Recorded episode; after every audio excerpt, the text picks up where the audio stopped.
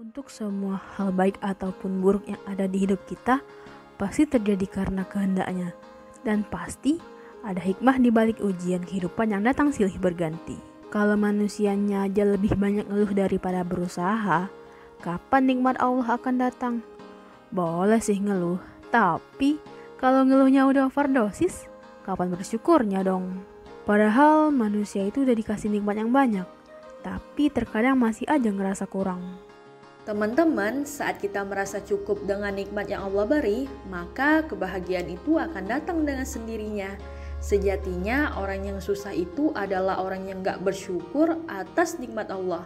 Padahal jelas-jelas Allah udah ngasih tahu kalau kita bersyukur maka nikmat yang Allah beri akan bertambah.